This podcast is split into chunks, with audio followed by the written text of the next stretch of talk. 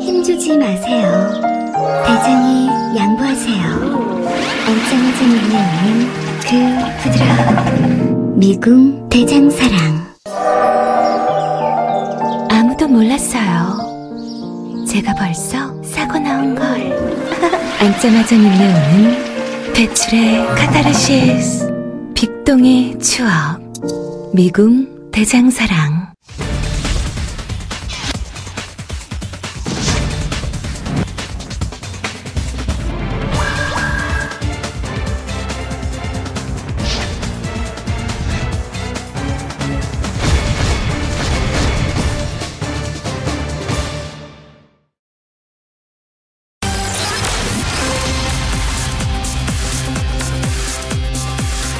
(2018년) 무술년 한 해가 저물어가고 있습니다. 올해는 특히나 역사적으로 매우 큰 진전이 있었던 한 해로 기록될 것 같습니다. 평창 동계올림픽 그리고 4.27 판문점 선언, 9.19 평양 선언과 백두산 천지. 세 번의 남북 정상회담과 북미 정상회담은 전쟁 위기로 고통받던 우리 민족을 항구적인 평화 체제로 이끌었습니다.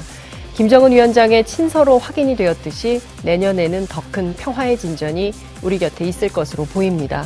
상해의 임시정부와 3.1운동 100주년을 맞이하는 2019년 기해년에는 상상을 뛰어넘는 수준의 획기적인 평화가 오겠죠. 올해는 한반도 평화체제는 물론이고 장장 12년, 11년, 9년을 끌어온 장기투쟁 사업장 이슈가 해결된 한 해이기도 합니다. 쌍용차 노동자들이 공장으로 돌아갔고 KTX 승무원들이 복직했습니다. 삼성 반도체 직업병 피해자들이 삼성전자와 중재안에 합의를 하기도 했지요. 위험의 외주화를 막을 김용균법도 통과가 됐습니다. 그럼에도 불구하고 여전히 해결해야 할 개혁 이슈는 산적해 있습니다. 상위 10% 종합소득이 113조 원으로 전체 종합소득의 56.5%를 차지했습니다. 상위 10%가 절반의 소득을 점유하는 세상은 옳지 못합니다. 심화하는 경제적 양극화를 반드시 해소해야 합니다. 고위공직자 비리 수사처를 상설화해서 권력 집단의 부패를 엄단해야 합니다. 차분히 뚜벅뚜벅 그러나 지치지 말고 개혁의 길, 평화의 길을 함께 걸으면 좋겠습니다. 12월 31일 월요일 이슈파이터 출발합니다.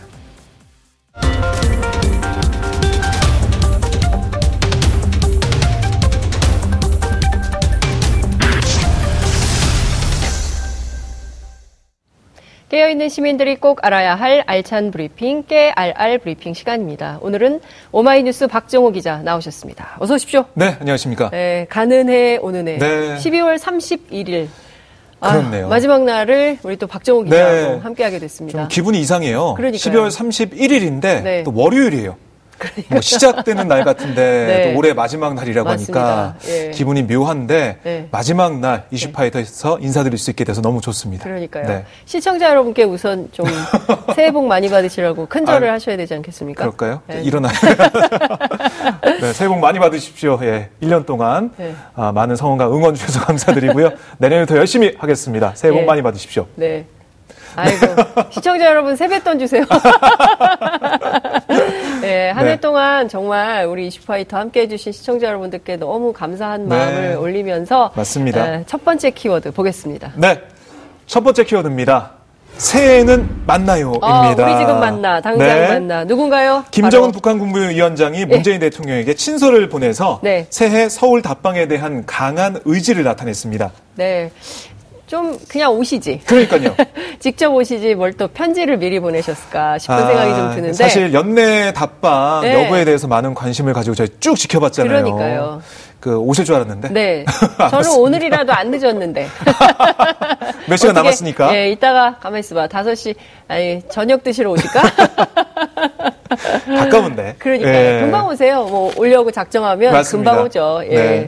그 길이 왜 이렇게 먼지.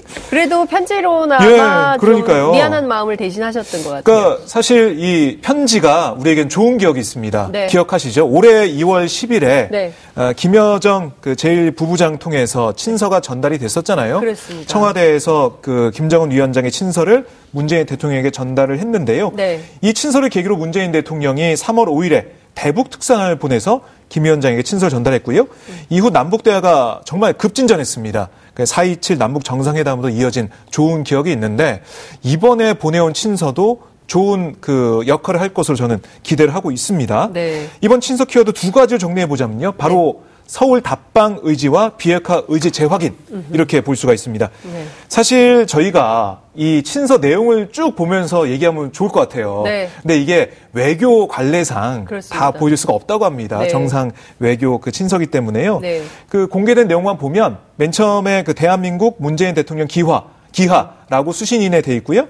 존경하는 문재인 대통령 각하 평양에서의 우리의 상봉이 어제일 같은데 벌써 100여 일이나 지나 지금은 잊을 수 없는 2018년도 다 저물어가는 때가 되었습니다. 네. 라고 돼 있는데.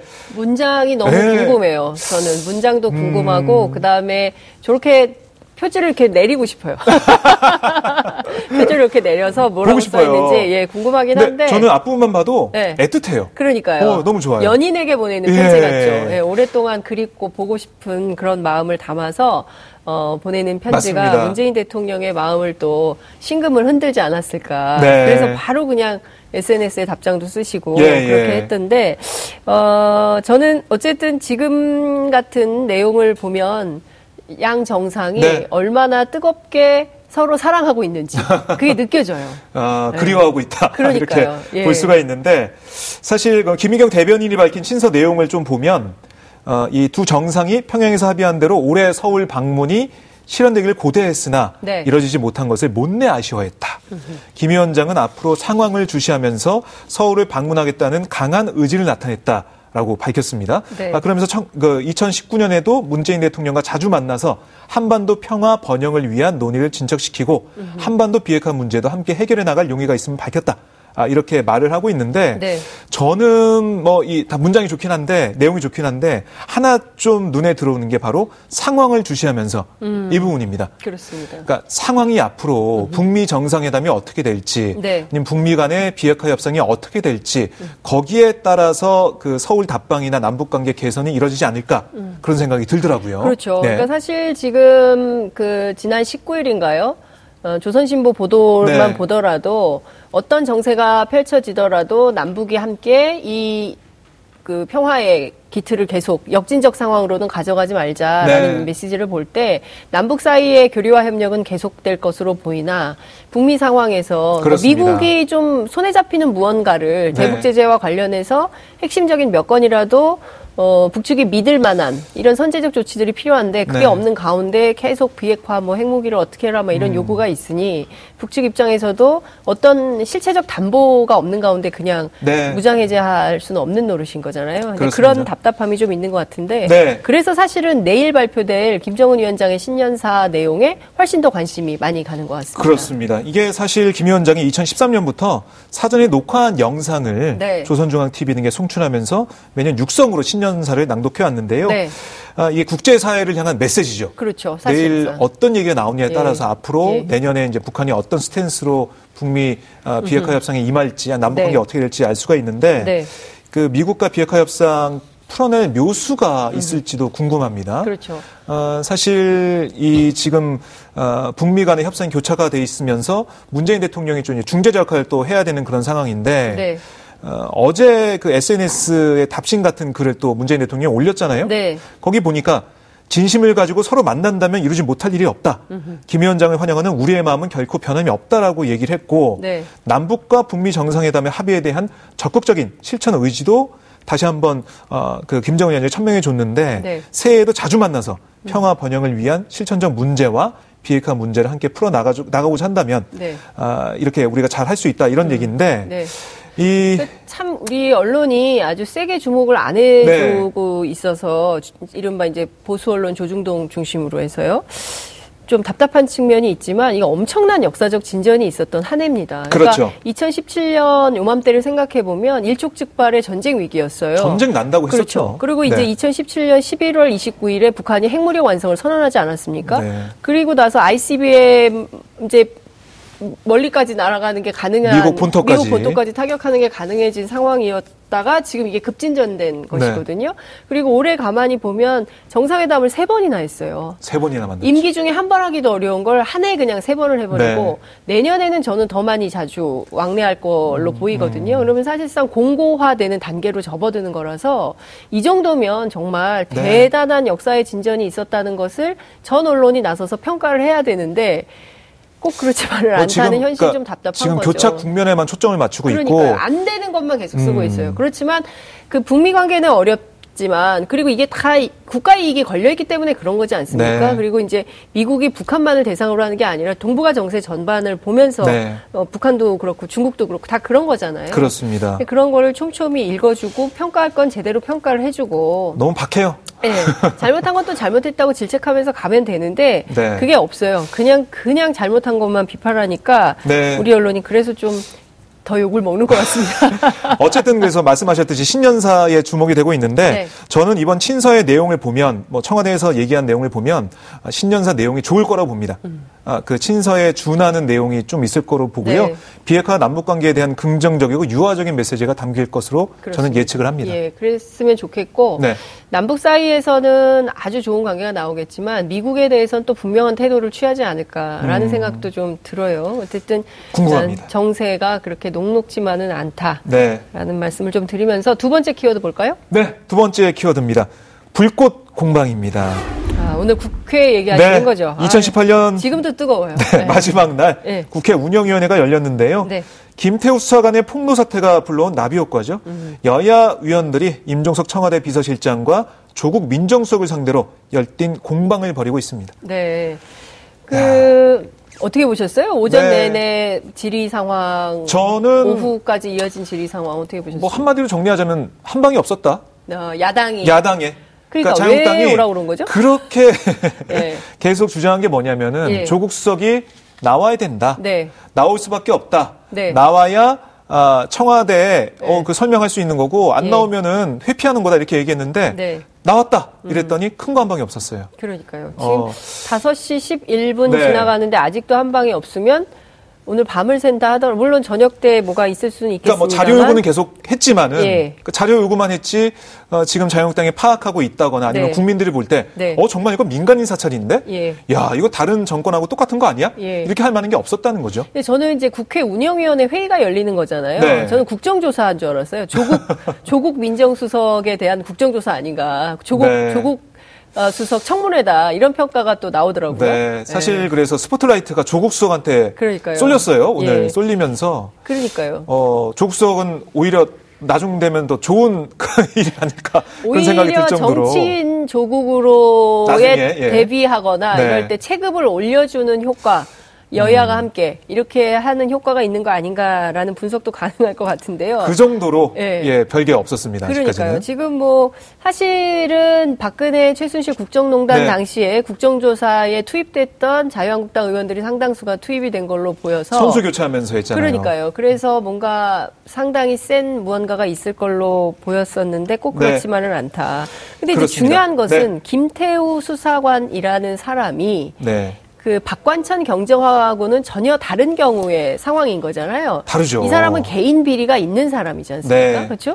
그게 사실은 핵심 아니겠어요? 핵심이죠. 네, 그걸 네. 계속해서 조국 수석하고 아니 그리고 자유한국당이 뭐, 초반에 그래서 예. 공직기강 회의라고 막 비판했었잖아요. 네, 그죠? 네. 예. 뭐 그러니까 이게 사실 이런 음, 어떻게 보면은 민간인 사찰 문제로 같이 놓을 수 없는 네. 같은 선에 놓을 수 없는 문제인데 이걸 무리하게 끌어왔다 음. 이런 얘기가 오늘 운영위를 보는 누리꾼들의 댓글을 통해서 확인할 수가 있었는데 네. 아니 이게 뭐가 문제냐 이런 얘기 계속 있었습니다.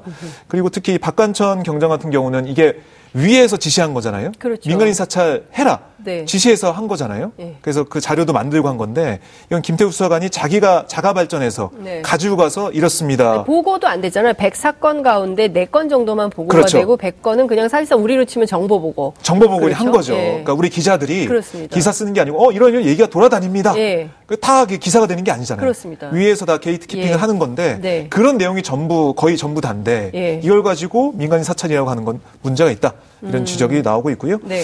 그러니까 조국 수석도 뭐 오늘 그 발언 때에 서서요. 네. 김태우 수석은 비위가 핵심이다라는 점을 거듭 강조를 했습니다. 네. 그러니까 이, 이 어떻게 얘기하냐면 사태의 핵심은 김태우 수사관이 징계 처분이 확실시 되자 네. 정당한 업무 처리를 왜곡해서 정치적 예. 쟁점으로 만들고 예. 자신의 비위 행위를 숨기고자 희대의 농간을 부리는 데 있다. 음. 그러니까 김태우 수사관의 비위 행위 그 이상 그 이하도 아니다라고 네. 얘기를 했습니다. 그 제가 보기에는 네. 지금 오늘 국회 운영위원회의 핵심 쟁점은 그래서 고위공직자 비리 수사처가 아. 필요하다라는 결론이 나와야 된다고 생각합니다. 그렇네요. 그러니까 여든 야든 이른바 조국 수석 개인의 포커스를 맞출 것이 아니라 음.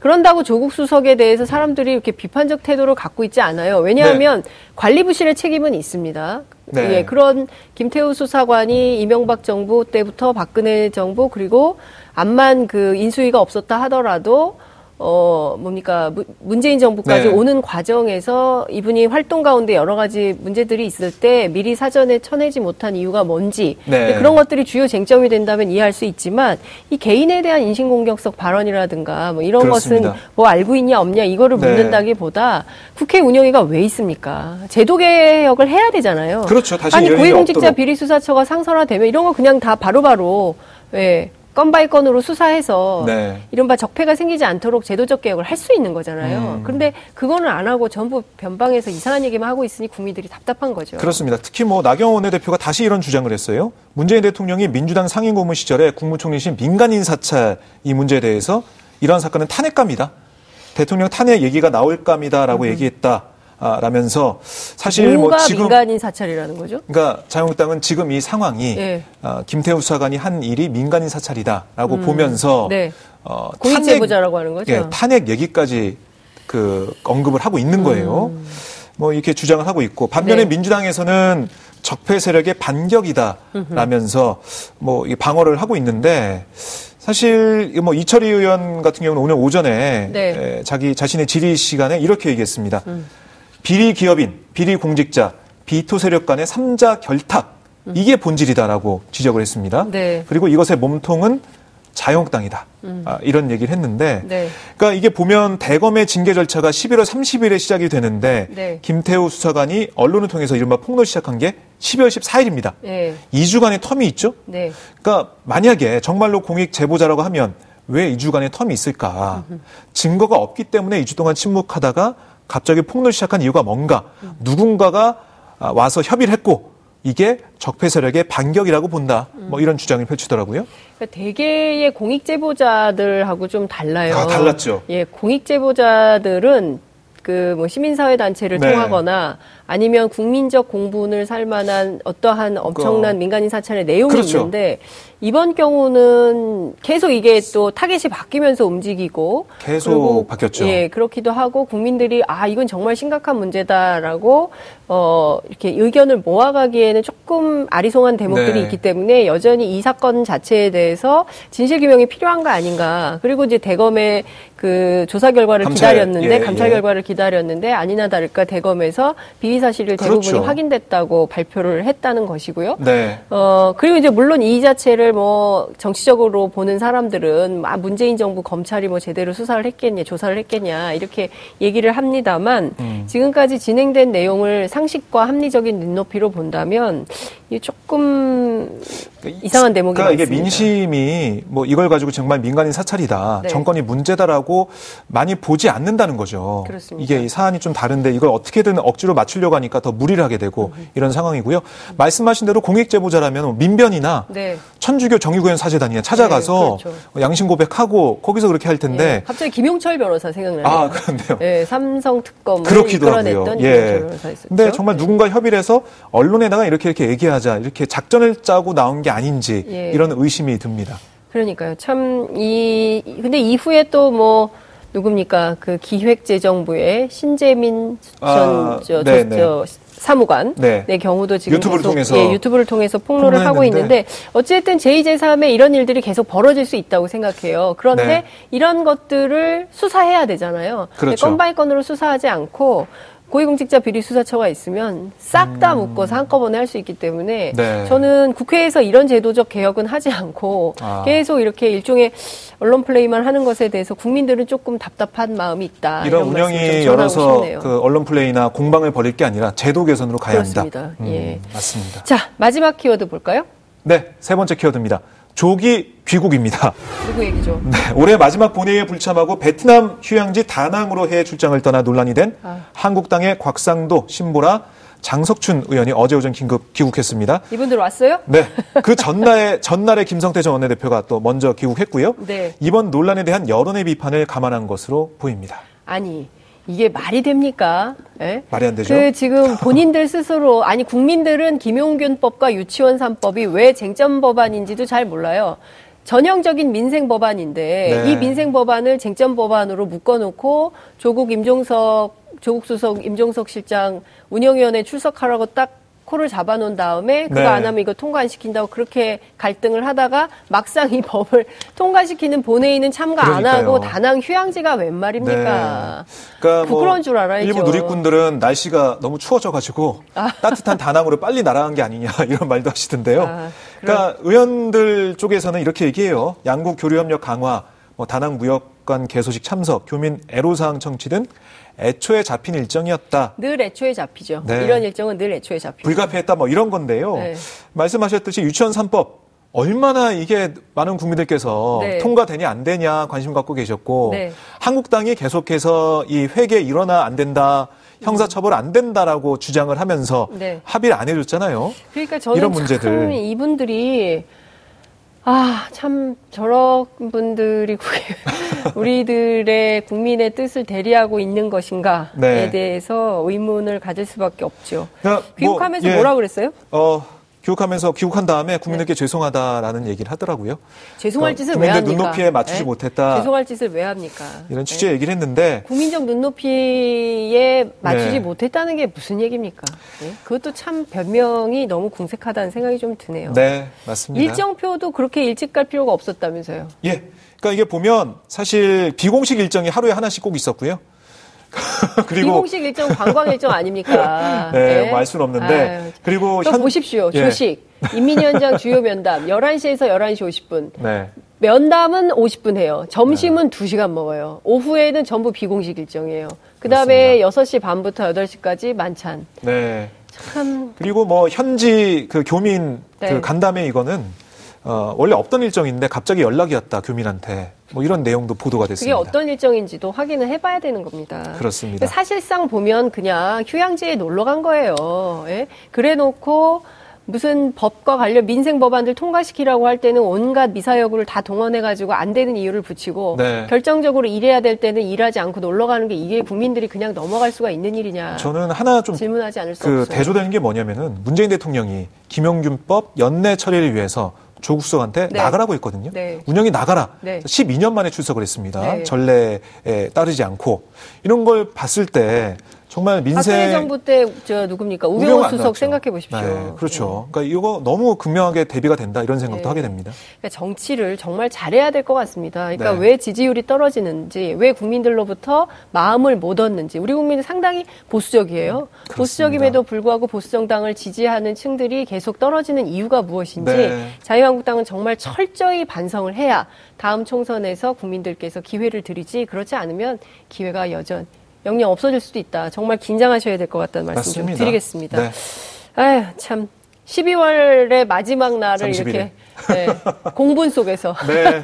내년엔 좀 저희가 그러니까요. 훈훈하게 예. 아, 웃으면서 그러니까요. 아, 방송할 수 있는 아이템이 좀 예, 많았으면 좋겠습니다. 그러니까요. 제발 네. 저도 그랬으면 좋겠습니다. 박정호 기자 새해 복 많이 받으시고요. 네. 새해는 육아 노동이 좀 줄어드는 한 해가 되기를 고맙습니다. 어, 빌어보겠습니다. 오늘 말씀 받으세요. 여기까지 듣겠습니다. 네, 고맙습니다. 고맙습니다. 여러분들께서는 지금 생방송으로 진행하는 이슈파이터와 함께하고 계십니다. 오늘 방송 좋았나요? 방송에 대한 응원 이렇게 표현해주세요. 다운로드하기, 댓글 달기, 구독하기, 하트 주기. 더 좋은 방송을 위해 응원해주세요. 그리고 2부도 함께 해주세요.